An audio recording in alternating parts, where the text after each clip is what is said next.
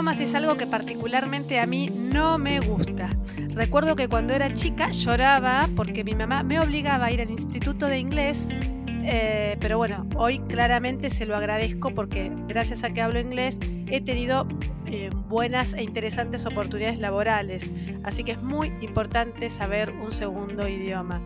Pero claro, yo iba a lo del teacher, que es como le decíamos al profesor de inglés, y desde aquella época, en la cual todavía ni siquiera existía internet, hasta hoy han pasado muchísimas cosas.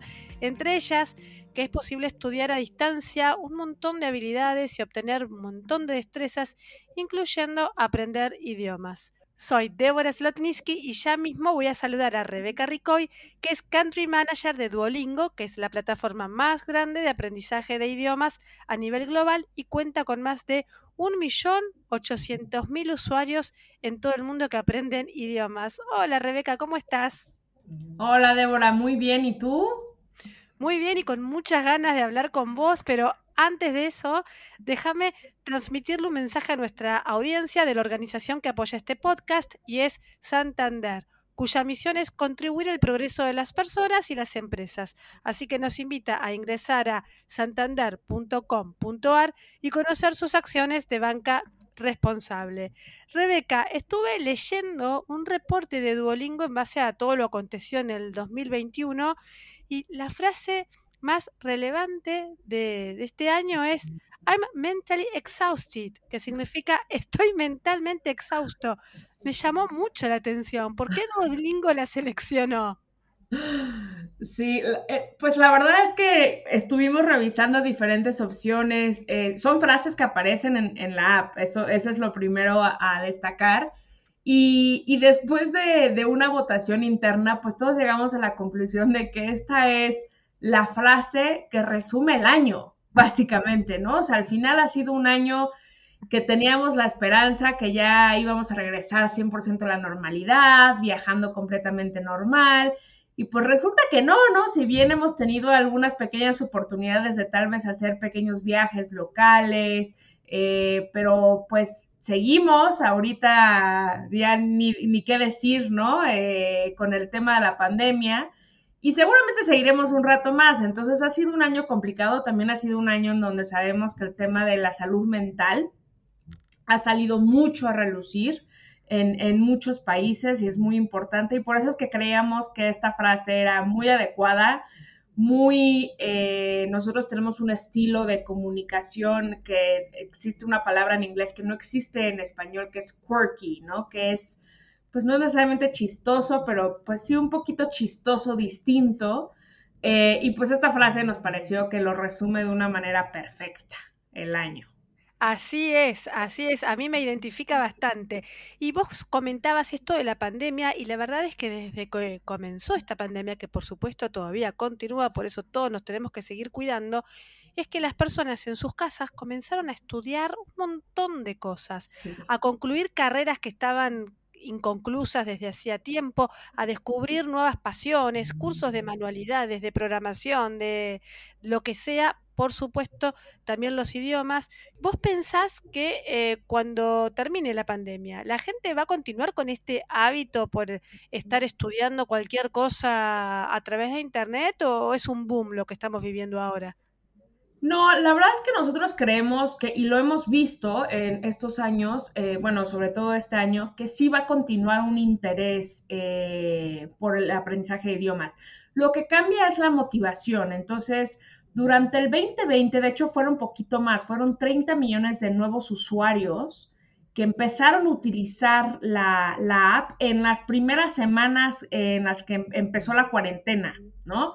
Que esto es distinto en cada país. Fue muy interesante ver cómo comenzaba la cuarentena y de inmediato comenzaba un pico muy fuerte de nuevos usuarios en Duolingo.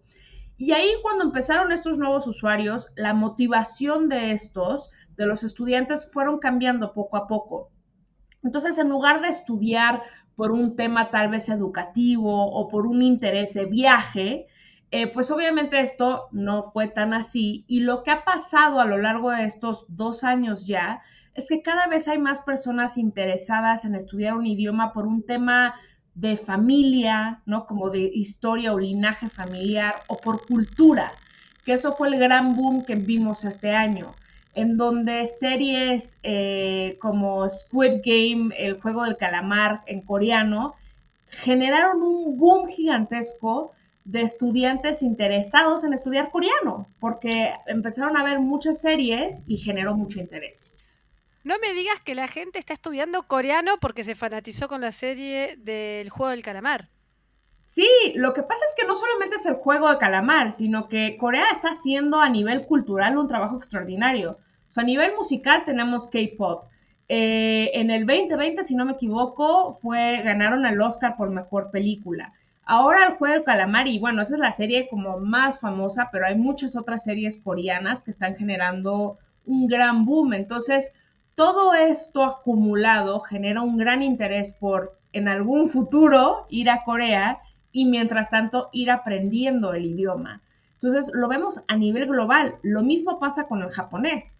Existe una tendencia en toda Latinoamérica, en todo el mundo, por el aprendizaje de estos dos idiomas. Es impactante. Sí, porque aparte son idiomas que utilizan otro alfabeto, son como muy lejanos para nosotros en comparación con otros que son más amigables para aprenderlos, ¿no? Y hablando del tema del linaje eh, y de la familia, a mí me pareció muy interesante que específicamente en Argentina, en casi todo Latino, bueno, en toda Latinoamérica, el primer idioma más estudiado es el inglés. Pero el segundo idioma más estudiado en Argentina es distinto al casi el resto de los países, es el italiano. Y no me sorprende porque al final existe eh, una gran descendencia italiana en Argentina. Por supuesto. Entonces, eh, pero es muy interesante, por ejemplo, en México no es el italiano, es el francés. Este, en Paraguay es el guaraní, el segundo idioma más estudiado. Muy interesante esta influencia de la cultura y de la historia de la familia que está teniendo cada vez más en la selección de idiomas que estamos estudiando.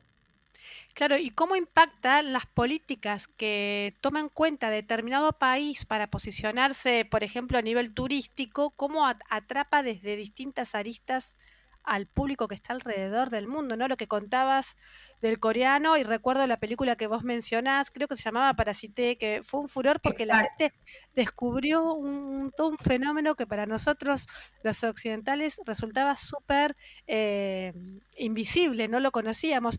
Ahora, la gente, eh, vos recomendás que estudie un idioma bien y después arranque por el otro?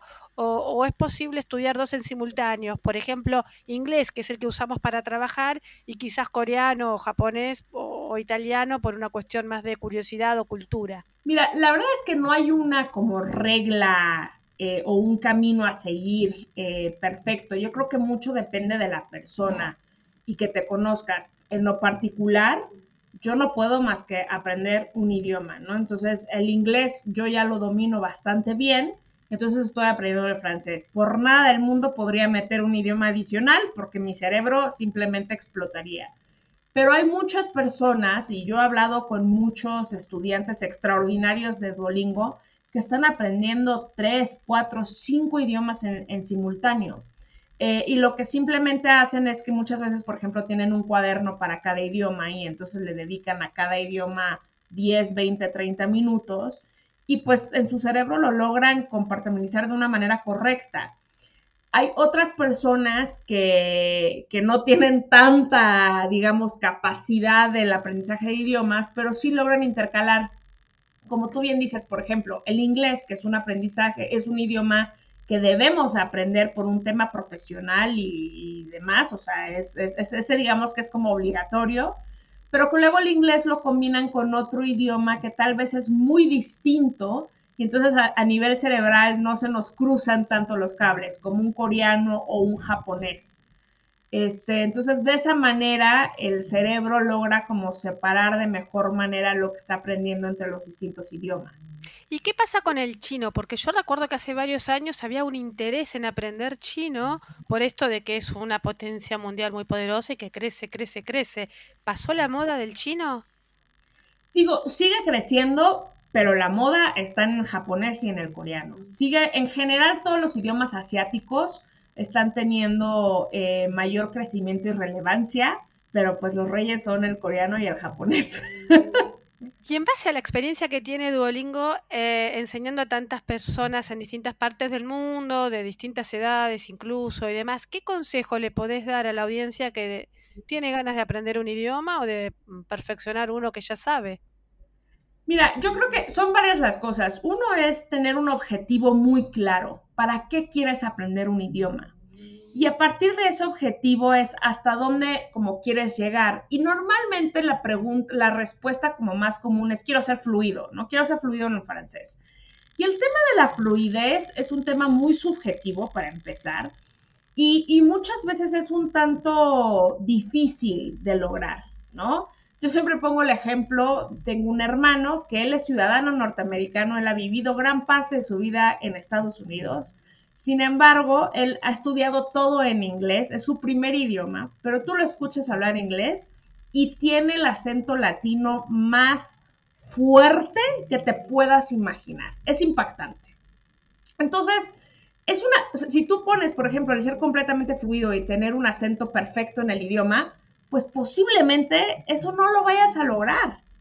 Y no pasa nada, ¿no? O sea, no necesitas eso. Con que tú te logres comunicar en los medios que tú más requieras. Entonces, por ejemplo, yo, yo estoy aprendiendo francés porque en algún momento quiero poder ir a Francia y poder pedir una copa de vino y poder pedir instrucciones para llegar a algún lugar y saber comunicarme. Para mí eso es mi fluidez y con eso es suficiente. Para otras personas es yo quiero aprender inglés porque yo necesito escribir muchos correos electrónicos con clientes, potenciales clientes y demás y quiero tener la capacidad de entender muy bien lo que me están diciendo y yo poder redactar un correo sin necesidad de recurrir a Google eh, Translate o estas otras herramientas, ¿no? O sea, yo poder escribir correctamente un correo. Entonces, esos son objetivos mucho más logrables. Claro, ahora lo que vos comentabas de la, tonada, el tono con el que uno habla un idioma extranjero, estaba pensando que hoy en día uno puede mirar, eh, más allá de utilizar Duolingo o cualquier otra plataforma de estas, puede ver videos en YouTube, puede acceder a un montón de contenido que antes no estaba tan al alcance de la mano. Y eso, cuando uno lo empieza a escuchar de chiquito, ayuda muchísimo a realmente empezar a aprender con gente nativa hablando el mismo idioma. Eso ayuda muchísimo. Totalmente. Y aquí, por ejemplo, hay, varias herramientas que también son muy útiles. Uno son los podcasts. Entonces, por ejemplo, Duolingo tiene varios eh, podcasts. Tiene un podcast para aprender del español al inglés. Entonces, ese podcast va ya a un nivel eh, un poco más intermedio. Eh, si tú lo escuchas, es es un poco, hablan un poco más lento para que puedas comprender y va la conversación intercalada con una persona que está hablando español y entonces te, ayuda como a hilar las ideas, ¿no? Si te llegas a perder en algún momento. Entonces, ese tipo de herramientas son muy útiles eh, también.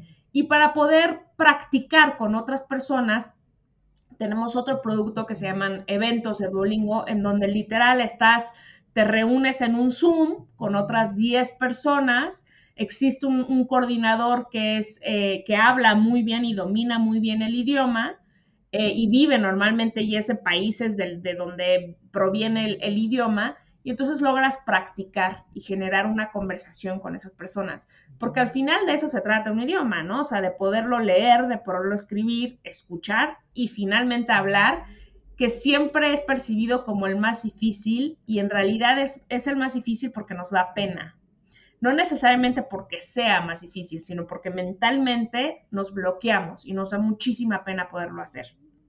Eh, yo hablo, lógicamente, español, que es mi lengua nativa, y aparte hablo inglés. Y yo digo, basta para mí, o sea, ya tengo dos idiomas que se hablan muchísimo en el mundo, basta que el que mi interlocutor hable alguno de esos dos. Pero en líneas generales, ¿la gente tiene mi perfil o, trata de ir aprendiendo distintos idiomas o, habla dos o tres más o menos? ¿Cómo es la tendencia en el mundo? Mira, eso sí depende muchísimo del país, la verdad, varía mucho. En Latinoamérica, en sí. En Latinoamérica en general, tú ya la tienes de ganar. O sea, si tú ya hablas, eh, obviamente hablas español y hablas inglés, tú ya la tienes de ganar. Desafortunadamente en Latinoamérica, en algunos países peor que en otros, el dominio del inglés es bastante bajo. Argentina es, el más alto de Latinoamérica. México es creo que de los últimos. El 6% de los latinoamericanos hablan inglés, lo cual me pareció extremadamente bajo. Sí, sí. Es realmente triste. Y no, muchas personas no logran terminar de entender que ya el hablar inglés no es un lujo, es necesario. Si tú, si tú en tu currículum tienes un currículum extraordinario y no dominas el inglés, muy difícilmente te van a dar el trabajo. Entonces, yo, yo siempre lo digo, ¿no? Yo desafortunadamente he tenido que rechazar extraordinarios candidatos en diferentes trabajos porque no dominan el inglés. Entonces, la verdad es que es, tristísimo, es, es, ahí un tema pues que va desde los gobiernos, las escuelas, etcétera, y entonces nosotros como personas nos tenemos que adueñar de ese aprendizaje, ¿no? Y utilizar herramientas como, como Duolingo, eh, ya sea Duolingo solo o Duolingo más otras herramientas para poder encargarnos nosotros, adueñarnos de nuestro aprendizaje y asegurar que tengamos un buen dominio del inglés. Sí, aparte podemos tomar pequeñas acciones cotidianas que nos ayudan y mucho, como por ejemplo, si vamos a mirar una película eliminar eh, la traducción simultánea y usar el subtitulado primero y después directamente verlo en el idioma nativo. O te juntás con un amigo y decís, vamos a hablar en inglés, así practicamos un poquito. Eh, no todo pasa por, por sentarse a, a, estudiar de forma formal como estábamos acostumbrados en el pasado. Exactamente. Ayer estaba platicando con un usuario, con un estudiante que lleva una racha más de 500 días con nosotros. Y entonces eh, le decía, ¿cómo, ¿cómo es que le haces para tener esta racha? ¿no? Él justamente empezó al inicio de la pandemia muy motivado porque pues no podía trabajar, no podía hacer otra cosa, estaba en casa y empezó a aprender. Pero justo de lo que platicábamos es que, bueno, poco a poco ya empezó a salir más, empezó a regresar a su vida normal. Y le decía, bueno, ¿y cómo mantienes esa disciplina para llevar ya una racha de más de 500 días? Y me decía, es que son pequeños cambios de hábitos. O sea, el, tema es no ponerte como un objetivo estudiar una hora al día, todos los días, ir a un salón de clases. No, empieza con una lección, una lección.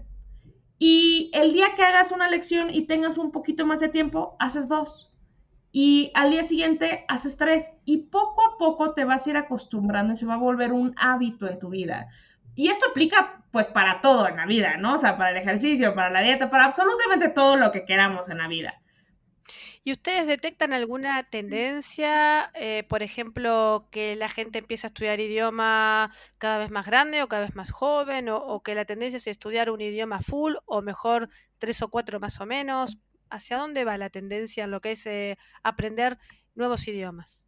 La verdad es que va hacia todos lados, es impactante, ¿no? Y, luego cuando hacemos estrategias de comunicación es complejo porque le tenemos que hablar a una gran audiencia de, de personas.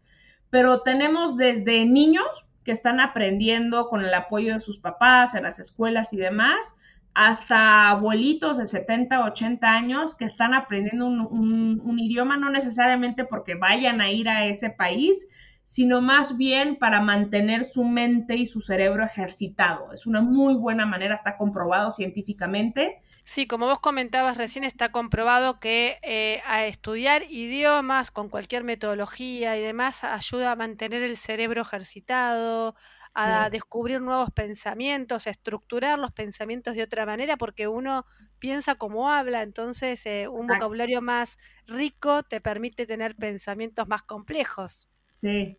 El otro día estaba leyendo un artículo en temas de género, ¿no? De, la importancia que dependiendo del idioma que tú hables, es un poco el valor que les das a ciertas cosas, ¿no? Entonces, la mesa, la mesa es eh, femenino versus en otro idioma puede ser masculino. Y entonces las características que le das a esos artículos o esas cosas son muy distintas dependiendo del género eh, con el que se maneja. Entonces, sí, el hablar otro idioma te permite ver las cosas desde otro punto de vista y, también a mí lo que me encanta es que te permite conocer la cultura sin que viajes. Entonces, aprendes de la cultura, aprendes de la gente eh, por medio del idioma, ¿no? O sea, en el español tenemos ejemplos muy, muy claros que eso, por ejemplo, esto es muy de México, ¿no? Pero el, sí, ahorita lo hago el ahorita lo hago es algo muy mexicano, que es mucho más que una frase o una palabra.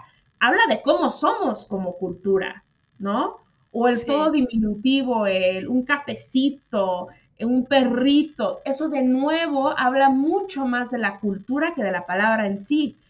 Y eso pues lo aprendes aprendiendo el idioma.